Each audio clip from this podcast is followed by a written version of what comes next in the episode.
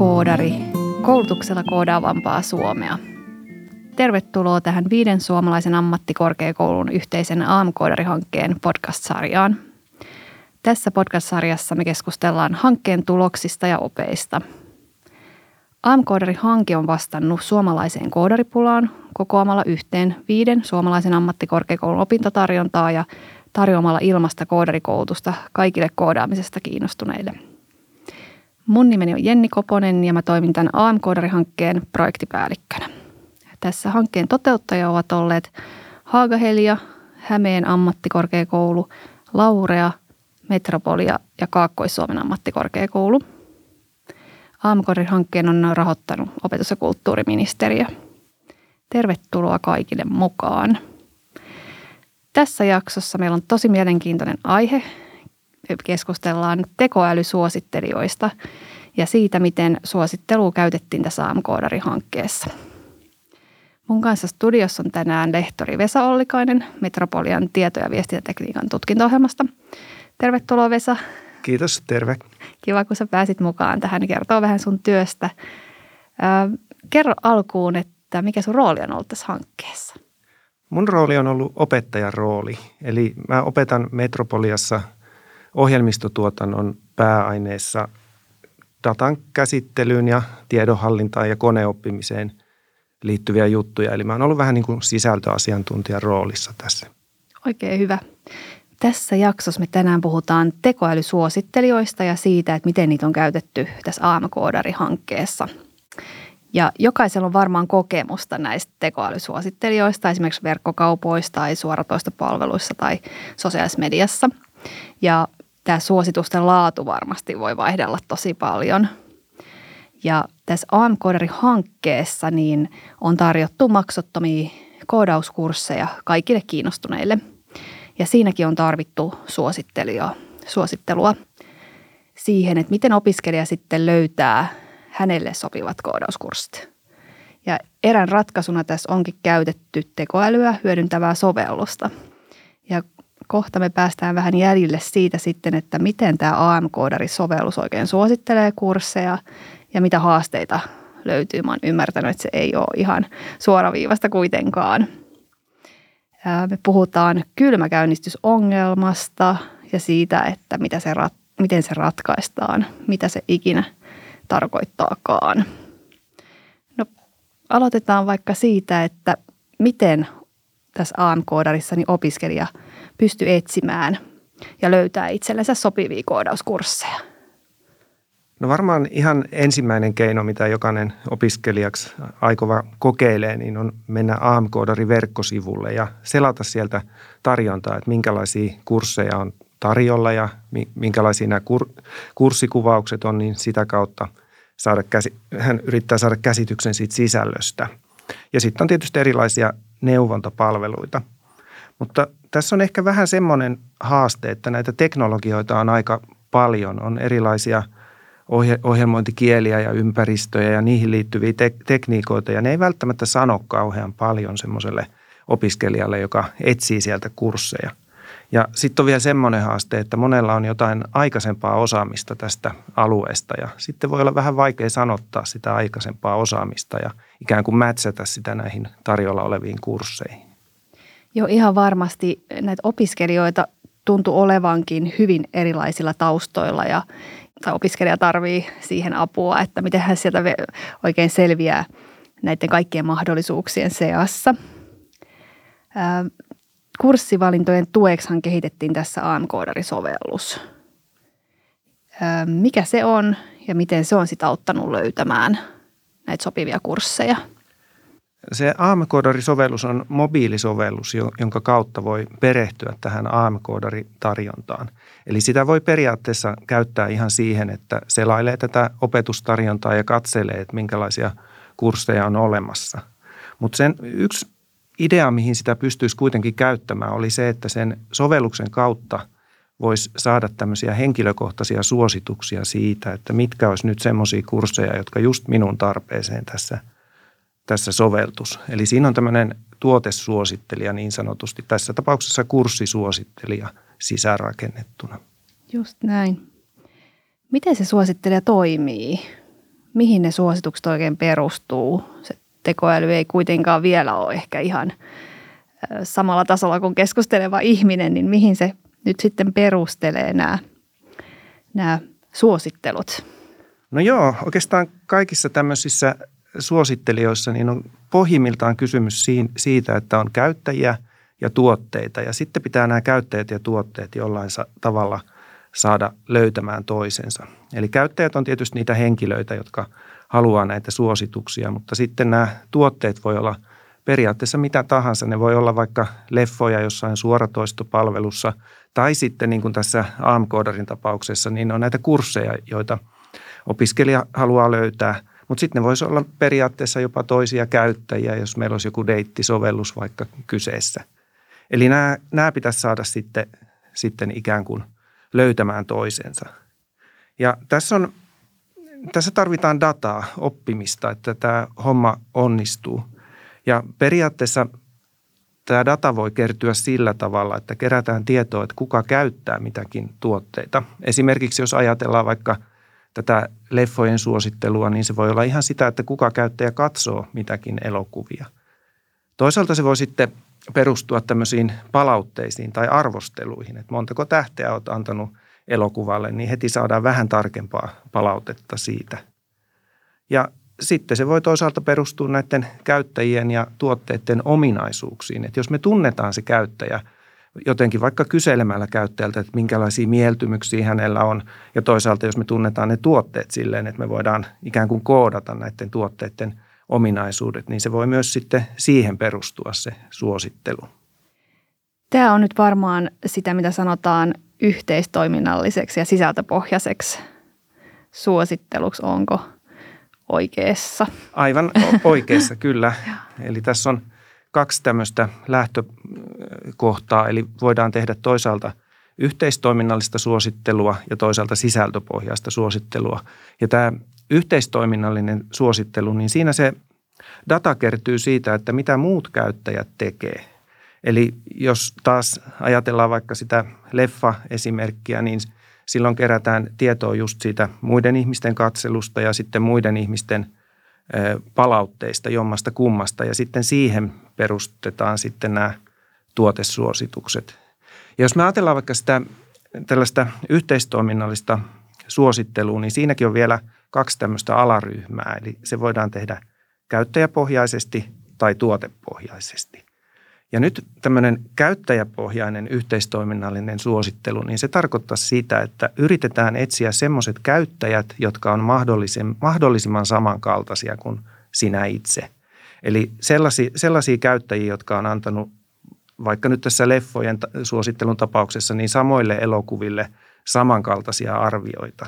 Ja sitten niistä, kun samankaltaisista käyttäjistä, kun ne on löydetty, niin sitten voidaan suositella semmoisia tuotteita, jo, jo, joita sinä itse et ole vielä käyttänyt tai nähnyt, mutta joille nämä toiset käyttäjät on antanut hyviä arvioita. Eli perustetaan se siihen, että löydetään ehkä semmoisia käyttäjiä, jotka on samanlaisia kuin sinä itse ja ajatellaan, että sä ehkä tykkäät niistä samoista asioista sitten kuin nämä samankaltaiset käyttäjät.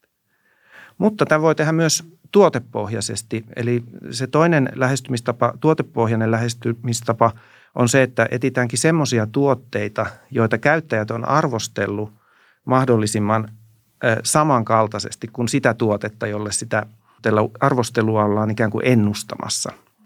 Eli silloin saadaan niin kuin ennuste siitä, että minkälaisen arvion sinä ehkä olisit antanut tälle tuotteelle ja se perustuu näihin muiden käyttäjien antamiin arvosteluihin. Eli nämä on niin kuin ne kaksi pääryhmää tässä yhteistoiminnallisessa suosittelussa.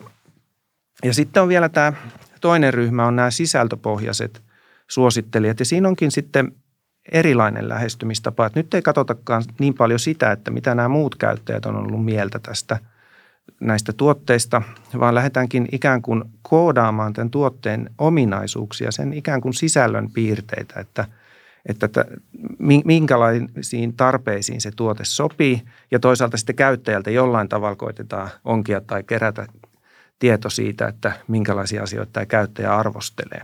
Et se ei, toisin kuin tämä yhteistoiminnallinen suosittelu, niin ei tarvitse sellaista datamassaa vastaavalla tavalla tuekseen. Mutta sitten on semmoista käsityötä vähän enemmän, että saadaan se suosittelija toimimaan.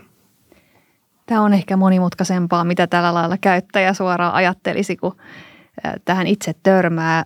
Ja varmaan tässä koulutuskontekstissa tämä ei ole vielä niin tuttua tämmöinen suosittelu. Mutta miten tässä AM-koodarikurssien tapauksessa sitten, minkälainen suosittelijan lähestymistapa tässä oli? Joo, tämä on silleen mielenkiintoinen ongelma, koska heti äkkiseltään voisi ajatella, että tässä toimisi kumpi vaan, että voitaisiin lähteä yhteistoiminnallisesti tai sisältöpohjaisesti. Mutta jos me lähdettäisiin yhteistoiminnallisen suosittelun polulle, niin sehän tarkoittaa sitä, että pitäisi ikään kuin odottaa, että käyttäjät, toiset käyttäjät ensin käy niitä kursseja ja ehkä sitten antaa palautetta niistä kursseista. Ja sitten siinä meneekin aika paljon aikaa. Siinä on hidas palautesykli, voi useita kuukausia vierähtää ja sitten sitä dataakin tulee vähän tipoittain. Eli silloin ei oikein niin kuin pääse vauhtiin tässä kunnolla vielä toi suosittelija semmoisessa tilanteessa. Joten sitten kyllä tässä aika paljon kallistuu, kallistui ne ratkaisut sitten sinne sisältöpohjaisen suosittelijan puolelle, koska haluttiin just välttää tämmöinen kylmäkäynnistysongelma, niin kuin puhutaan. Joo. Nyt me päästäänkin tähän slangiin sopivasti sitten, että puhutaan useasti just näistä kuplista ja kylmäkäynnistysongelmista, niin miten niistä vielä tarkemmin? Mitä ne tarkoittaa? Joo, aina kun tämmöinen suosittelija rakennetaan, niin siinä on kaikenlaisia tämmöisiä käynnistysvaikeuksia ja sitten voidaan myös käytön aikanakin huomata, että se ei toimi ihan optimaalisella tavalla. Eli on tämmöisiä tunnettuja suosittelujärjestelmien ongelmia. Ensin mainitsit kuplat, näitä kutsutaan myös monesti kaikukammioiksi ja siinä on se ajatus, että helposti ne omat se oma aikaisempi käytös ja ne aikaisemmat valinnat alkaa ikään kuin monistua siinä sillä tavalla, että sitten, sitten nämä suosituksetkin kohdistuu semmoisiin samankaltaisiin tuotteisiin. Eli ajatellaan vaikka jotain tämmöistä netin suoratoistopalvelua, että jos tuut vaikka katsoneeksi muutaman kauhuelokuvan, niin sitten saat ehkä pelkistä kauhuleffoista sen jälkeen suosituksia.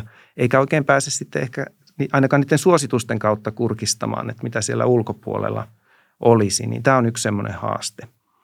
No sitten sä mainitsit tuon kylmäkäynnistysongelman. Se on myös tärkeä haaste. Ja tämä liittyy siihen, että silloin kun meillä on uusi suosittelujärjestelmä, niin aluksi ei voi olla kovin paljon dataa olemassa siihen pohjaksi. Ainakin jos meillä on tämmöinen yhteistoiminnallinen suosittelija. Jos me ajatellaan vaikka jotain, nyt vaikka näitä leffojen suositteluja, niin siinäkin se kylmäkäynnistysongelma on, koska vielä ei ole kukaan antanut yhtään tähteä yhdellekään – elokuvalle, jolla ne suosituksetkin oikeastaan on vähän niin kuin arpapeliä aluksi. Siinä leffojen tapauksessa se ei ole ehkä niin iso ongelma, koska siitä ei ole kenellekään ehkä kovin mittavaa haittaa, jos se heti ei toimi hyvin se suosittelija. Sitten vaan tulee vähän, vähän huonompia vinkkejä, mitä voisi katsoa. Ja silloin se todennäköisesti myös lievittyy aika nopeasti se – ongelma sen takia, että se palautesykli on nopea ja e- ei me ehkä kuin joitain tunteja, niin rupeaa tulee niitä tähtiarvosteluja ja sitten, sitten se tarkentuu ja tarkentuu se suosittelijan toiminta koko ajan. Niin tä, tämmöisiä tulee, kun meillä on uusi järjestelmä otettu käyttöön, mutta sitten ihan samalla tavalla, jos olisi vaikka uusi tuote, esimerkiksi uusi elokuva tai sitten AMK tapauksessa uusi kurssi tarjolla – niin siinä taas lähettäisiin sen tuotteen osalta nollatilanteesta. Eli kestäisi aika kauan ennen kuin saataisiin ensimmäiset palautteet, jonka perusteella päästäisiin suosittelemaan. Ja sitten se on vielä niin kuin käyttäjätasollakin tämä sama ongelma. Että taas jos tulee uusi käyttäjä, joka ei ole vielä arvostellut mitään tai, tai vaikka käynyt yhtään kurssia, niin ei saataisi vielä kovin hyviä ennusteita, kun ei tunneta sitä käyttäjää. Eli tämä on tämä kylmäkäynnistysongelma ja sitten on vielä tämmöisiä muitakin haasteita, mihin voi näiden suosittelijoiden kanssa törmätä. Esimerkiksi jos mieli muuttuu, tulee erilaisia trendejä, niin niistä ei välttämättä pysty kaikki suosittelujärjestelmät kovin nopeasti nappaamaan kiinni. Miten tämä kylmäkäynnistysongelma nyt ihan konkreettisesti näkyy siinä AM-koodarisovelluksessa? No se oikeastaan näkyy siinä vaiheessa, kun siihen lähti miettimään, että mitkä olisi tämmöisiä mahdollisia ratkaisuja, koska just tämmöiset yhteistoiminnalliset suosittelujärjestelmät lähtökohtaisesti ei voi kauhean hyvin tässä toimia, koska on tämä kylmäkäynnistysongelma, että kestää kauan ennen kuin alkaa sitä palautetta tulemaan. Eli sitten siinä ohjelmiston toimittajalla aika nopeasti ajatus meni sitten näihin sisältöpohjaisiin suosittelijoihin, missä sitten hyödynnetään sitä, että kurssit kuitenkin tunnetaan, että niistä voidaan sitä sisältöä kertoa, että mitä asioita näitä, näissä on. Ja sitten toisaalta käyttäjistä pystytään sitten vähän ikään kuin utelemaan tietoa. Eli oikeastaan sanoisin, että vastauksena tuohon sun kysymykseen, että ongelma näyttäytyy sillä, että täytyy mennä näiden sisältöpohjaisten suosittelijoiden puolelle. Just näin. Joo, että se ei ole ihan suoraviivasta, vaikka näin maalikkona ajattelisi. miten tätä voidaan lievittää, tätä kylmäkäynnistysongelmaa? No joo, tuossa se lähestymistavan valinta on tietysti se ensimmäinen, että näissä sisältöpohjaisissa suosittelijoissa se on ikään kuin sisäänrakennettuna, että siinä on semmoinen vaihe, missä pitää tavallaan manuaalisesti kertoa näistä tuotteista ensin ja sitten käyttäjääkin pitäisi jollain tavalla sitten oppia tuntemaan. Että siinä on yksi ratkaisu semmoinen, että kysyy käyttäjältä suoraan sitä, että minkälaisista asioista hän on kiinnostunut tai minkälaisia asioita hän jo ennalta osaa. Niin tälleen saadaan tämmöinen tarkentuva käyttäjäprofiili – ja toisaalta sitten näistä kursseista taas pystytään tunnistamaan näitä avainsanoja. Että jos meillä on vaikka, sanotaan vaikka JavaScript-ohjelmoinnin kurssi, niin sitten voisi olla semmoiset avainsanat kuin web-ohjelmointi ja ohjelmointi. Ja sitten näille voidaan antaa erilaisia painoarvoja sillä tavalla, että esimerkiksi tämä web-ohjelmointi kuvaa vähän tarkemmin nyt tämän JavaScript-kurssin – sisältöä, niin sen painoarvoksi voi antaa vaikka nel, nelosen siinä, missä sitten yleisemmälle ohjelmointitermille vaikkapa kakkosen. Eli tämä on näissä sisältöpohjaisissa suosittelijoissa se, se niin kuin lähestymistapa, jolla pystytään tätä kylmäkäynnistysongelmaa kiertämään. Sitten jos meillä on yhteistoiminnallinen suosittelija, niin siihenkin on – erilaisia mahdollisuuksia. Yksi tapa on olla tekemättä mitään, että voidaan tavallaan hyväksyä, että ensin tulee vähän huonompia suosituksia ja sitten ne paranee siinä. Että jos ne suositukset on semmoisia, että niiden välillä tai niiden perusteella ei tarvitse tehdä mitään semmoisia isoja päätöksiä, vaan ainoastaan miettiä, että katsonko tämän leffan vai ei, niin siinä ei suurta vahinkoa tule vielä siinä kylmäkäynnistysvaiheessa. Sitten yhteistoiminnallisessa suosittelijassakin voisi ajatella sitä, että käyttäjältä kysytään vaikkapa, jos ajatellaan nyt vaikka leffojen suosittelua, niin kysytään, mitä leffoja hän on jo nähnyt etukäteen ja pyydetään antamaan niille tähtiarvioita, niin saadaan vähän niin kuin udeltua sitä opetusdataa siihen, jonka avulla se käyttäjä opitaan tuntemaan. Ja sitten on vielä uuden käyttäjän tapauksessa semmoinenkin mahdollisuus, mikä ei tietysti aina – sovellu, mutta jos on sitä profiilitietoa jostain muualta olemassa, esimerkiksi jostain somepalvelusta, niin periaatteessahan sen, sitä voisi sitten hyödyntää uuden palvelun käyttöönotossa. Joo, tässä on siis monia mahdollisuuksia ja monia haasteitakin varmaan vielä, mutta miten tämä konkreettisesti nyt AM-koodarihankkeessa ratkaistiin tämä kylmäkäynnistysongelma?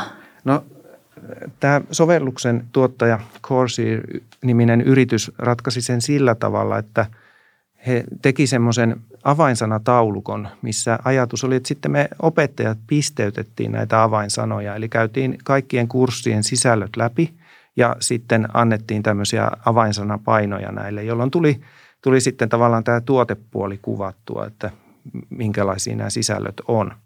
Ja sitten tämä yritys teki siihen mobiilisovellukseen tämmöisiä erilaisia kyselyitä ja testejä, joiden avulla kartotetaan sitä, että minkälaisia on näiden käyttäjien kiinnostukset ja mitä asioita he osaa jo valmiiksi. Ja tällä tavalla saatiin sitten käyttäjälle rakentumaan tämmöinen henkilökohtainen profiili, jota pystyttiin sitten yhdistämään näihin avainsanoihin ja tätä kautta sitten saatiin näitä suosituksia aikaiseksi. Kuulostaa vielä siltä, että tässä tarvitaan sekä ihmistä että tekoälyä, että tässä päästään eteenpäin, mutta tässä on AM-koodari-hankkeessa ollut yhtenä tavoitteena just tämä tekoälyn kehittäminen ja jostainhan pitää lähteä alkuun ja ruveta näitä testaamaan, että miten ne sitten konkreettisesti tämmöisessä koulutuskontekstissa toimii. Ja tästä varmaan päästään sitten eteenpäin. Kiitos Vesa sulle, kun tulit mukaan tähän AM-koodari-hankkeen podcast-sarjaan ja me jatketaan tekoälyn kehittämistä. Kiitos.